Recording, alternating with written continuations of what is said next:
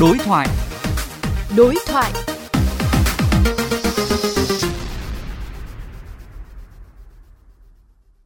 Thưa quý vị và các bạn, nếu như thành phố Hồ Chí Minh đang nóng chuyện bến xe miền Đông vắng khách kể từ khi chuyển sang bến mới, thì tại Hà Nội, các bến xe lớn trên địa bàn đều đã sụt giảm từ 30 đến 50% lượng xe khách liên tỉnh. Nhiều xe trong số đó ra ngoài chạy dù hoặc chuyển sang hoạt động dưới hình thức khác.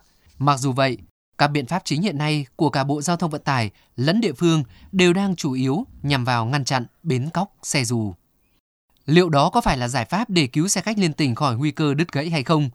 Phóng viên VOV Giao thông đối thoại cùng với ông Đỗ Văn Bằng, Phó Chủ tịch Hiệp hội Vận tải ô tô Hà Nội xung quanh vấn đề này. Thưa ông, mấu chốt cho việc giải quyết tình trạng xe khách truyền thống hoạt động trong bến vắng khách rồi bỏ bến thì nằm ở đâu ạ? Cái chính bây giờ em ạ cái vấn đề là cái xe ghép hay limousine thì bây giờ người ta đang thực hiện theo quy định của pháp luật. Người ta vẫn có giấy phép kinh doanh vẫn có tem vẫn có phù hiệu vẫn có danh sách hành khách người ta vẫn có đầy đủ cái việc mà tại sao cái xe bỏ bến. Trong hiện tại bây giờ thì cũng chính vì cái cơ chế nở rộ của cái xe limousine và cái xe ghép nó dẫn đến cái tình trạng là tiện cho hành khách đón tận nơi trả tận nơi không phải mất cái thời gian và di chuyển ra bến. Thì chính vì cái tiện đấy thì hành khách người ta sẽ vận dụng vào cái vấn đề tiện sinh ra cái vấn đề là trong bến bây giờ là không có khách. Những cái xe mà thực hiện cái cố định bây giờ cực kỳ vất vả, cực kỳ khó khăn trong vấn đề thực hiện cái vấn đề hoạt động ở tại bến. Đây cũng là một bài toán tương đối nan giải.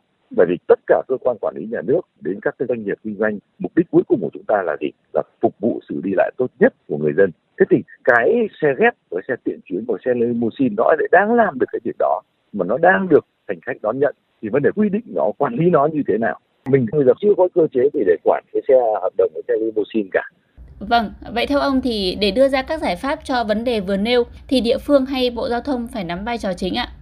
các sở giao thông của các tỉnh, đặc biệt là của Hà Nội và Thành phố Hồ Chí Minh cũng đã làm hết khả năng của mình. Thế nhưng cái chức năng quyền hạn của các sở giao thông vận tải thì cũng không thể nào bao trùm tất được về vấn đề là đây người ta đang thực hiện theo luật. Nên cái chính cái này cái cần can thiệp bây giờ là cái vấn đề là Bộ Giao thông Vận tải cùng phối hợp với các sở để có các cái phương án, đưa ra các phương án tối ưu để quản lý, điều tiết cái xe hợp đồng limousine và cái xe điện chuyến xe ghép bằng một cái biện pháp nào đó, một hình thức quản lý nào đó mà có lợi cho nhà nước về vấn đề thu thuế thế nhưng nó vẫn giải quyết được cái bài toán là thuận tiện cho người dân đi lại.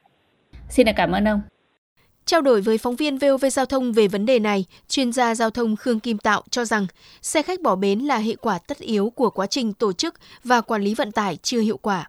Nếu chỉ dùng lực lượng thanh tra giao thông, cảnh sát giao thông để xử phạt vi phạm các xe hợp đồng ở trên đường sẽ không mang lại hiệu quả triệt để, mà cần giải quyết các vấn đề từ gốc rễ.